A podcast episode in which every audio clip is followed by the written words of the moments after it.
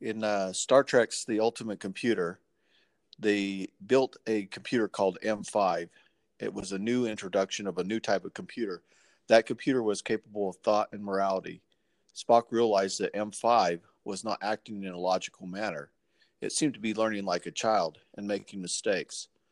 The M5 increased its energy usage um, as its processing requirements increased, drawing power directly from the antimatter chamber. M5 believed it was wrong to kill, but it did not seem to be aware that its actions were resulting in death. Kirk asked M5 what the penalty for murder was, and M5 replied death. Kirk then asked M5, How do you plan to pay for the deaths of, of uh, the members of the Excalibur? M5 left its responses by leaving itself vulnerable to Admiral Wesley. Um, are computers more efficient than people? In some tasks, the answer is yes. To people preferring machines over people, absolutely not. A machine is not a person, machines are tools. McCoy brings out the fear that people have being replaced by a machine. McCoy said, We don't hate machines until it replaces our job. The machine made Kirk feel unnecessary. Um, Kirk showed the survival was dependent on compassion and cooperation. Daystrom believed his robot child would learn, adapt, and survive, saving mankind from death with searching the stars.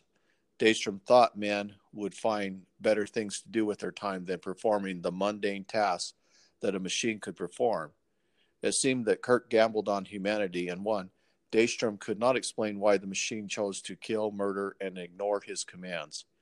Uh, I think it was because the Daystrom machine was based on incentives, which we, want to talk about today about agents and incentives. Um, it seems Kirk gambled on humanity and won. Daystrom could not explain why machines chose to kill, murder, and ignore his commands. It seems that Daystrom's insanity or incentives and compulsive be- behaviors were transferred to the machine, making the machine seem insane.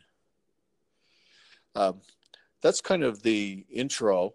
Um, you, have heard lately of the um, the uh, success of the uh, um, what is it called uh, starcraft where deepmind uh, built five agents and they, they were reinforced a reinforced learning agents and uh, they went through and uh, they brought in one of the world's best experts and then they had him set up kind of the framework for playing the game.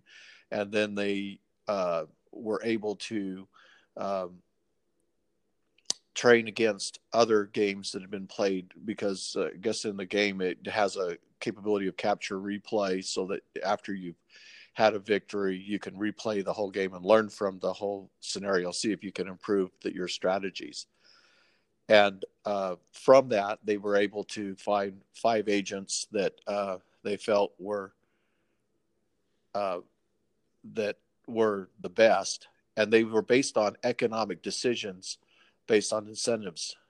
So they called this system the Alpha Star, and it operated by observation, action, and reward.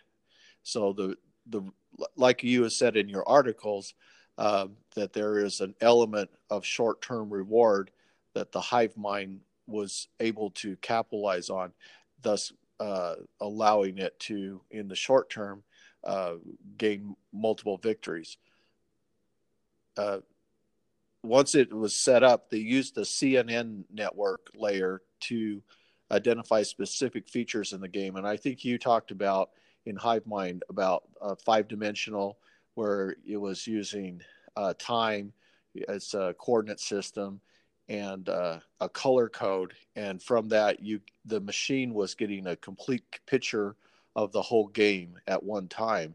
So it was able to see more things simultaneously than a human player. So its reactions were much better. Um, but also, the interesting thing that they learned from Alpha Star was that not only was it reacting faster, but it was actually making better decisions strategically. And it wasn't until they did a capture replay that one of the world's best uh, players in that game uh, noticed that if he warped over behind enemy lines, that it caused uh, uh, it to change directions, and so he saw a vulnerability there for a brief moment. And I think you also brought that up in Hive Mind that um, that the, the the machine was given input or data that it wasn't trained on or aware of, that it kind of caused like a brain seizure, and uh, that's what he identified too as a vulnerability in in the um, the agents.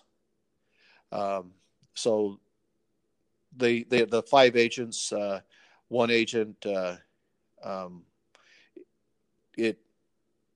Um, so anyway, Alpha Star capitalized on incentives, and Alpha Star did have a vulnerability where it would turn the army if the opponent attacked its base rather than stick with a strategy. So distraction caused Alpha Star to become less efficient in its decisions.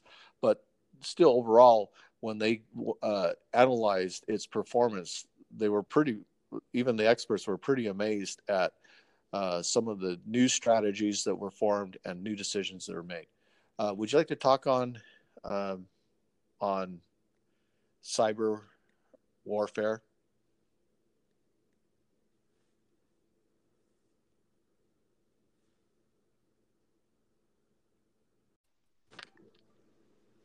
How's this audio? Oh, much better. Um, so you you heard uh, the brief intro, and that was from Star Trek's uh, Ultimate Computer, um, and uh, also my brief uh, summarization of what I thought happened with uh, StarCraft. But the the interesting thing uh, that brings up is that um, we this was such a breakthrough in some ways in what you've been saying about uh, computing decisions, uh, efficiency of machines to make decisions, uh, strategy. Uh, we see that you know DeepMind.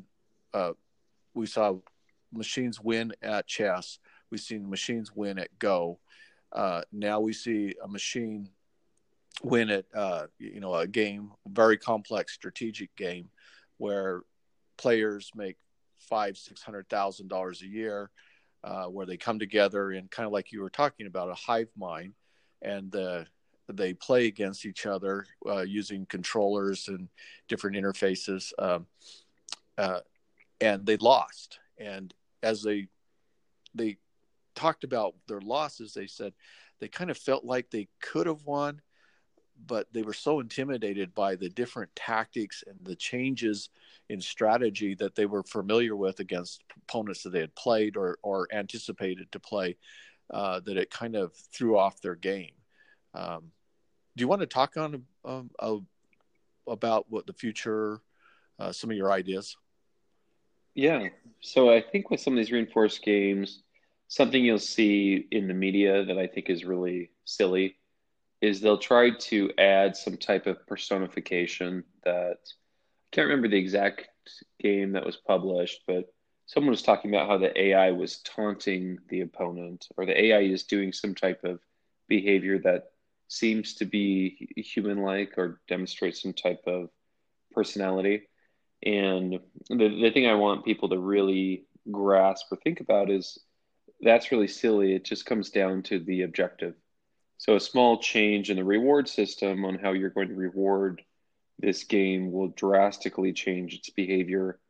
Um, and, and then you mentioned on the intro the AI system overreacting to the, the opponent attacking its base, where maybe overall that's a bad strategy. But um, yeah, so so I've, I've been fascinated by these games, and one of the ones I'm working on right now is Call of Duty on the Xbox, which I'm getting a, a big reaction from the AI community, at least the the people that I've interacted with as I've gone around and presented some of the initial work needed to pull this off.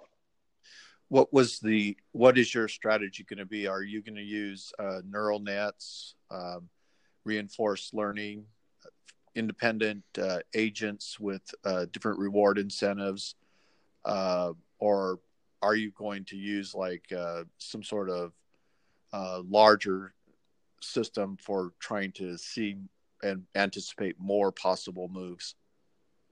So, or do you want to talk on that? yeah, no, I, I can talk on it. So, for people who are less familiar with how you pull this off, they they might think that you just take the entire video feed and throw it into a singular model, and then that produces all actions needed to win the game on the other side. And that's not how you go about building a system like this. Uh, I'm actually looking at a piece of paper right now from last night where there are 40 different boxes written down where each of these boxes represents some type of a submodel. So think about health, how many bullets do I have, uh, a muzzle flash. There's a lot of information or uh, that you have that feeds a final model. So you, so you have all these encoder models that are essentially collecting information okay. upstream.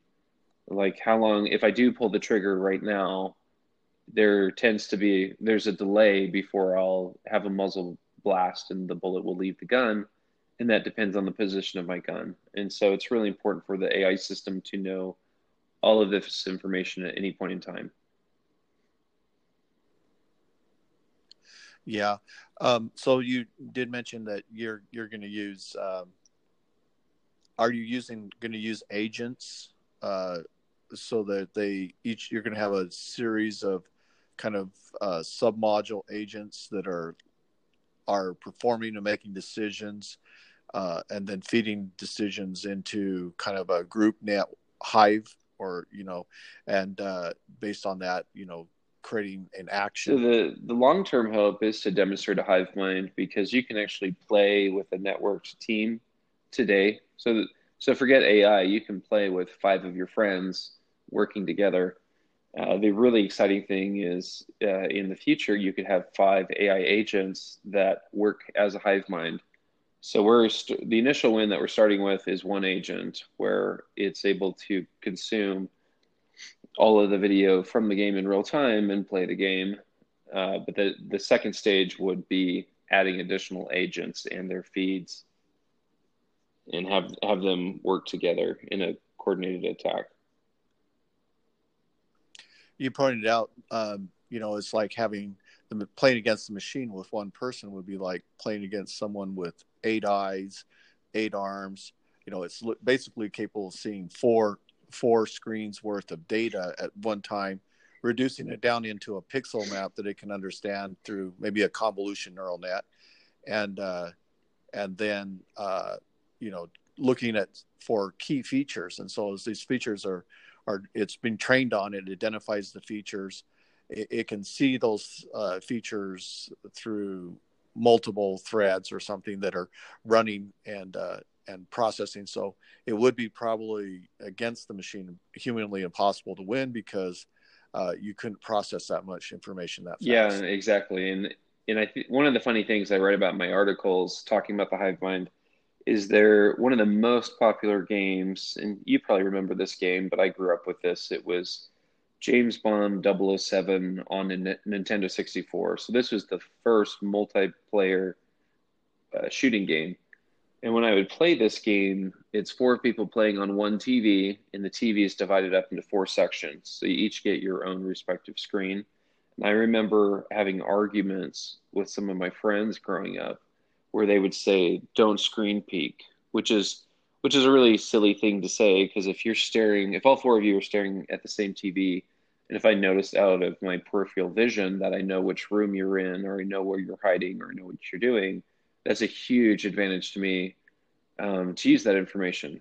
Um, and so Hive Mind always comprehends all of that, but at a much faster pace than the human brain um, can digest. And I think maybe something that's important to talk through is we're finding a lot of details where even one agent has an advantage over the human. Just the amount of information it can see, the time resolution before it can react, um, there's so much going on in a screen, especially with 1080p resolution, that the human brain can't can't appreciate, but an AI system can.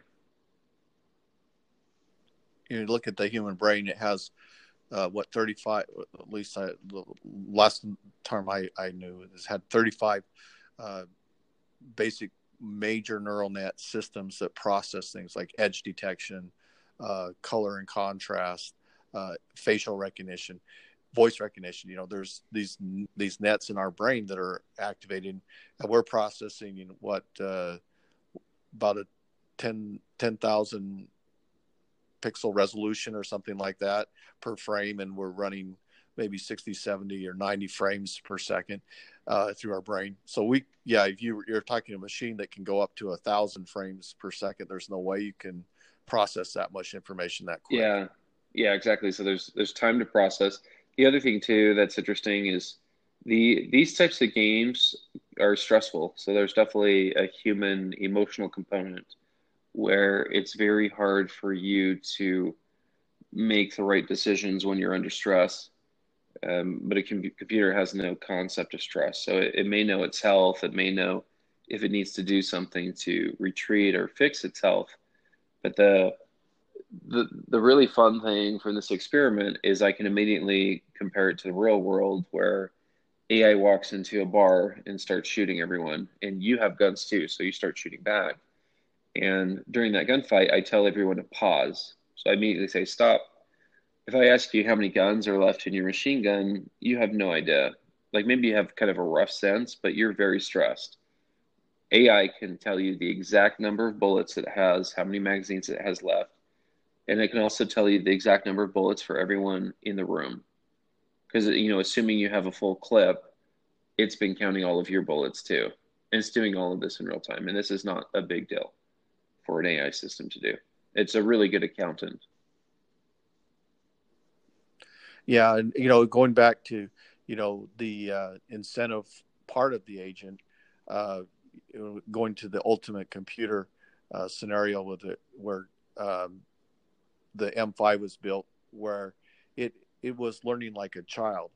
Um, in other words, it, it could take new sensory input and it could adapt to it. You pointed out that one of the vulnerabilities of HiveMind is, is if you if you introduced an input source that it hadn't been aware of, you could cause it to seize or it it wouldn't know what to do, and so possibly at that point it would panic and uh, uh, maybe reboot back to a more primary algorithm or something like a fail-safe algorithm so it didn't crash. Yeah, and I the one of the issues with artificial intelligence is whenever you point out vulnerabilities like this, you're essentially discussing it with yourself, where there there will be some AI, some AI expert on the other side of that that will have a fix for for that. They'll have a reaction to that. So at HiveMind will have to be very robust at eliminating agents as needed. And these aren't just agents that go offline, these are also agents that can't be trusted. So maybe a sensor has been damaged. It's not that the humans are doing something malicious. There's some some mud on the sensor. There's been some heat, or there's just an issue with the sensor where the AI hive mind no longer trusts the information this agent is seeing, and um, and the, and one last point there with the hive mind is let's say there's a there's an overall objective for the hive mind to win the war. It really needs to get an asset, and if a hive mind agent walks into the room, and if you show it that asset, a naive hive mind will adjust the entire war to react to one agent seeing that asset. A more mature hive mind will hesitate and validate and really try to like it, it, it'll know that there is a chance that you the human are tricking it into thinking that the prime like the primary asset that it's after is in front of this agent. Because that that so you, there's ways to corrupt it by showing it feeds that it hasn't seen before. Unfortunately with really smart ai researchers they have ways to detect that that you know you're playing mozart has never heard mozart. They actually have ways to detect that there's a new feature space that this agent is seeing where it has left its training. Um, and so the second part of the hive vulnerability is showing it information that changes its strategy and trying to forge that information. Yeah, uh, I think we talked about, like for example, if it was trying to identify a tank, and uh, then the uh, the enemy realized that the AI system was looking at a tank, so it put up a big uh, poster in front of the tank of a car. hmm So did, does the hive mind at that point say, "Oh, that's a car, that's not a tank"? Um, so initially, when you're dealing with visual systems, that might work. One of the things that will happen very quickly is these agents will be full spectrum uh, for their their vision systems, so they won't just see RGB. And so for you to fake um, that a tank is now a car, or you're trying to change the perception, that will become impossible because you would actually have to fake a full spectrum response. Uh, so not only are you faking something like an image that looks like a car, you actually have to fake the thermal print, you have to fake the gamma print, you have to fake the like the the near millimeter refraction, the radio refraction, the radar refraction.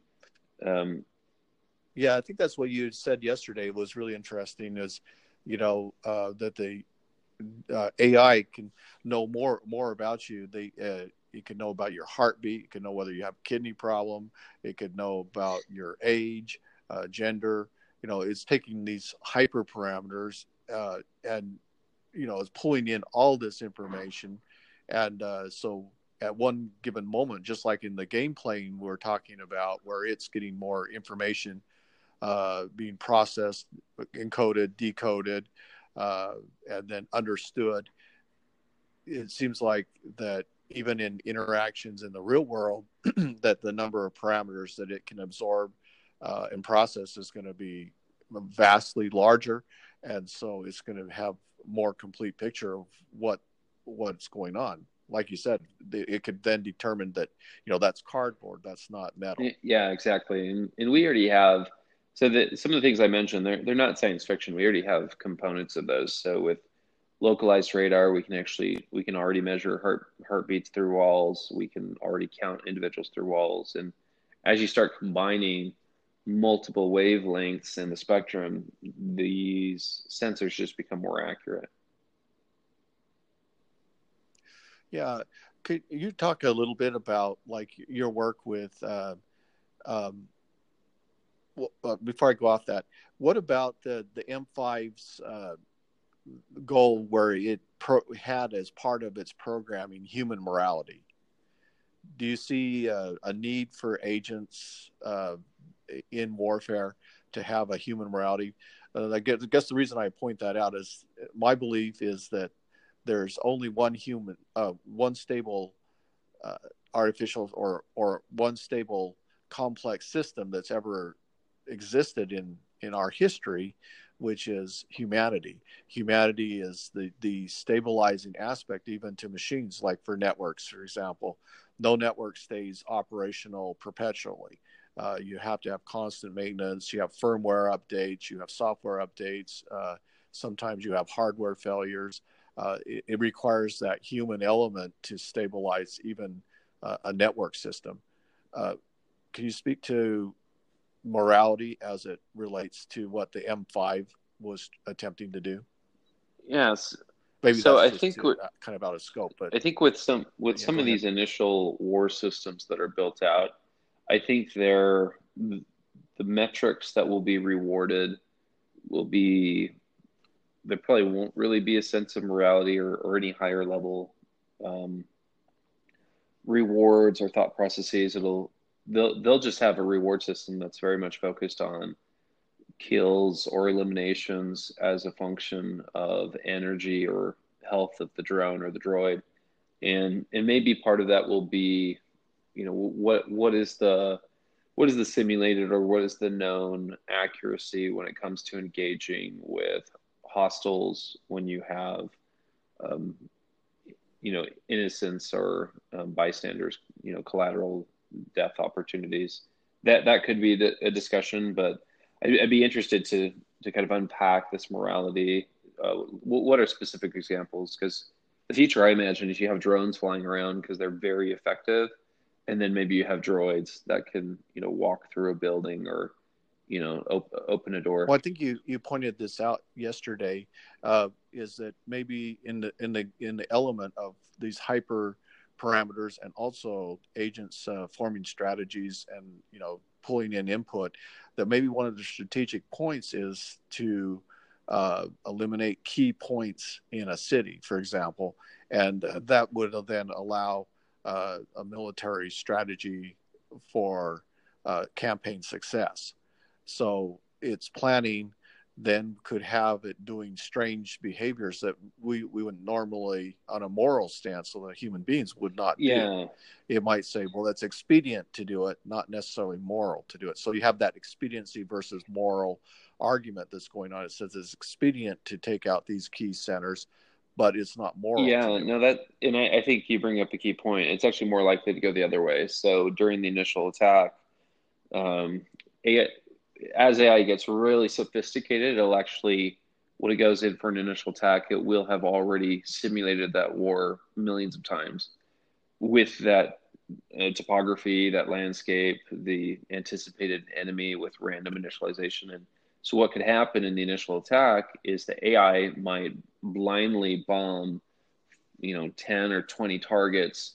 And it doesn't really care if it's correct. And one of those targets could be a school and maybe that violates kind of our moral code but from ai simulating this war it knows by hitting these 20 targets it you know it got enough of them right that it severely handicaps the outcome of the of the war in its favor. Yeah. Well and you know i guess if we looked at we project this out you know the the fact that uh, machines are uh, technology equivalents to the kill ratios, which you've mentioned. Uh, and if the AI is the new super weapon, uh, then it would seem logical that we now would uh, beat our swords into plowshares. In other words, war is now become AI has become the weapon that uh, no man can use or would ever use in war because of the the potential for mass destruction. So I have is AI a weapon of mass destruction? Yes, yes, it is. Once it matures, and and I, I had I, so I heard um, I heard a really interesting point where I I was getting um, I was kind of getting worked up that AI will become a technology force that will be capable of human extinction and what does that mean for society? And someone pointed out that we already have technology capable of human extinction. They're called nukes, and we've just learned to yeah. play nice. But if you know, if humans voted and decided that, you know, we're, we're we're done being humans, we have the technology capability to make humans go extinct with a nuclear winter, and um, but we choose not to. And so uh, I think a, what we'll see is AI will be the same it'll, it'll have similar notes to what we've seen in the Cold War, where you'll have these superpower countries that are showing off their AI war capabilities, but they're doing it more as kind of a show of dominance or a deterrent. Um, and then the hope is that these these types of things aren't actually used at scale. Do you think that the um, yeah, I, I, kind of agree because it seems that uh, you know the without a, a, moral guide or in essence something that prevents the AI in a a operational mode, like you were saying, where it's given free reign to to make decisions autonomously, where it's not um, you know it's running on an incentive basis and it's performing uh, decisions at very fast rates and performing and executing on efficiency, there would be uh, then it would become an issue of machine versus machine, some somewhat like you see with uh, on the stock market, where you know physicists uh, applied quant quantum um, theory and the, they're analyzing transactions from an energy standpoint, little quantums of energy uh, as they, they're doing trades. And so you have machines that are running very efficiently, doing lots and lots of trades, making lots of decisions. And, uh, you know, so it's machine versus machine now. Yeah. Yeah. That, that'll be a big part of it.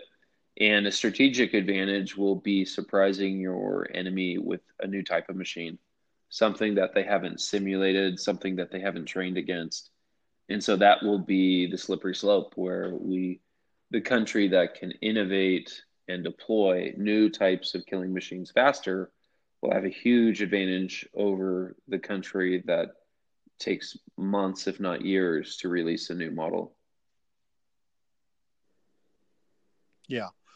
Well, and can you talk about your um, success with AI in insurance? Yeah. So, uh, one of the things we've learned is it's really helpful to build models from all the data that matters. So, this is text, structured, images, different types of images. Because a lot of times people think of just putting images into a bucket in training a classifier or regressor, fraud, not fraud, price of the home.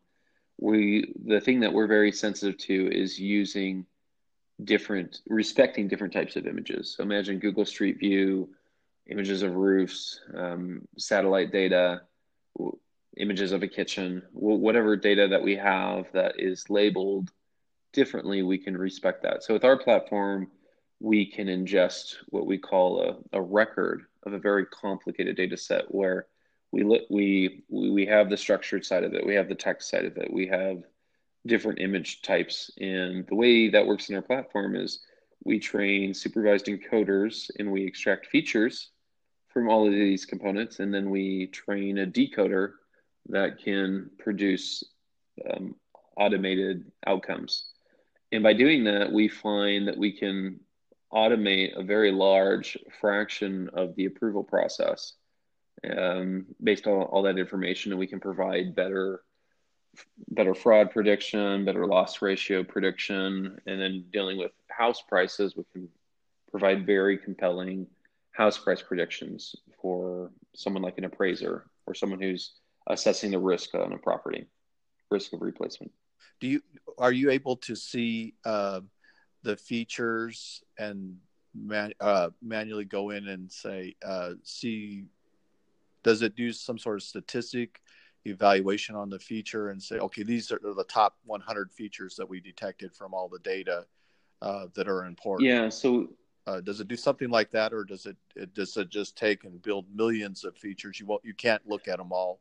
And uh, and then from that it's decoding uh, from, from so there. we we've been working for a few years now on storytelling and so we we definitely do unpack why is this model behaving the way it is so what how is the decoder okay. behaving what features are the decoders rewarding and what's that breakdown nice. but we also go inside each of the encoders and we have ways to gauge their quality and their topics and understand what they've learned so we can go inside a, a kitchen encoder and that's all stuff that we have internally in our reporting, but we're building that out for our customers where they can get access to that reporting and make decisions without us. So that's very important because uh, I, I, I think uh, that the machine has to have a conversation. Uh, otherwise, we don't understand what the machine's doing. And for human intelligence, we need to understand what things are doing to have trust.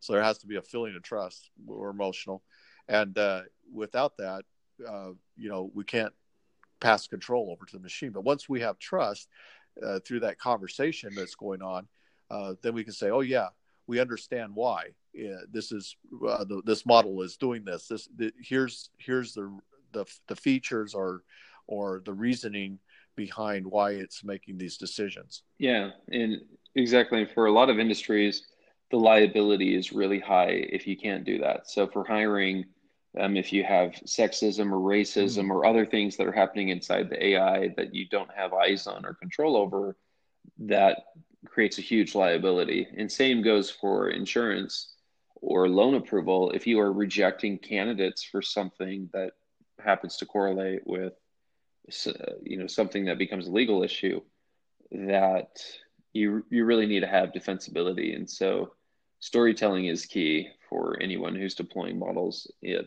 at the enterprise level. That's brilliant. Um, I wanted to ask you on the insurance. Uh, a lot of the insurance is based on actuaries um, and predictions, like uh, uh, you know, if you have so many natural disasters, etc. You know, uh, it's blended in terms of subscriptions, premiums, things like that. Those extremely complex. Um, do you come out with recommendations? Like these premiums are really good. They're making you a lot of money or these premiums are high risk. They should uh, uh, or these policies should uh, uh have higher premiums to offset the risk. Do, do you do anything with risk analysis? So one of the things we talk a lot about is you have predictive models and then you have um, internal business um, business logic where you can kind of unpack what the model's saying. So from our perspective, when we get these initial wins, they are just loss models that provide all that information back to the company or their pricing models, and then they will use that information to um, to react internally, where they, they might have some different business logic that kind of goes down uh, different paths. We we do want to enable our users to try anything anything that they want to try on our platform that we support. And so there could be a scenario where they build submodels on, you know, these are this is the premium. These are the, you know, we're going to predict premium or we're going to predict loss for these types of properties. That way we can kind of understand them better.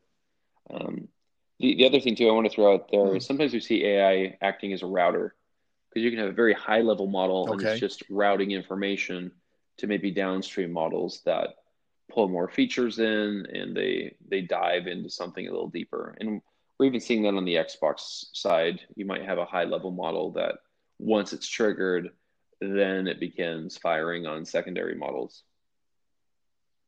That's great. I, I think I, I don't know if I forwarded you um, that that page link that uh, talked about a company that built an operating system where they had a router type of technology at the core, and then it routed uh, to different models.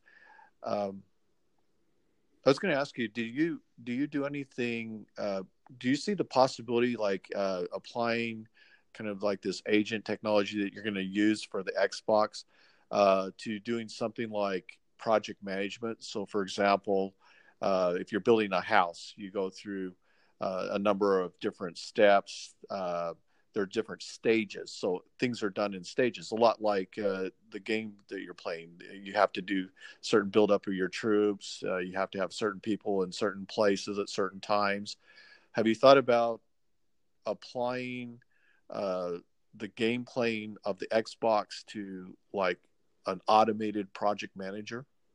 I, we haven't specifically but um, there's a lot of the the interesting thing with ai is it's such a broad there, there's so many applications, so many useful applications. So, and it, yeah, so they, I'm sure there's lots of opportunity for people to leverage some of these insights to manage a project and understand different stages better.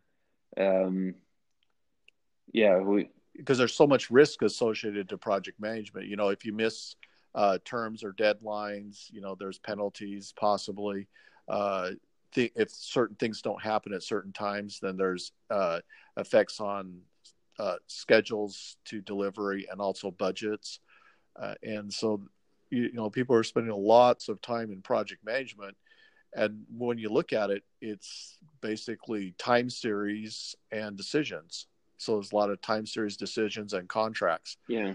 And even at the contracts, they spend a lot of time analyzing the text content so there's kind of this natural language processing that's going on, this coding, decoding that you're talking about, where they're having to process uh, lots of information, and it's all in the details. So they spend lots of hours constantly rereading and studying schematics and things like that. Yeah. So one one quick point there is there is an opportunity to predict um, failure reason codes for different projects up front. So let's say missing this this particular type of of miss is really important. So mi- missing concrete or missing um, the close date or th- there's some milestone that the hope is you you don't miss it.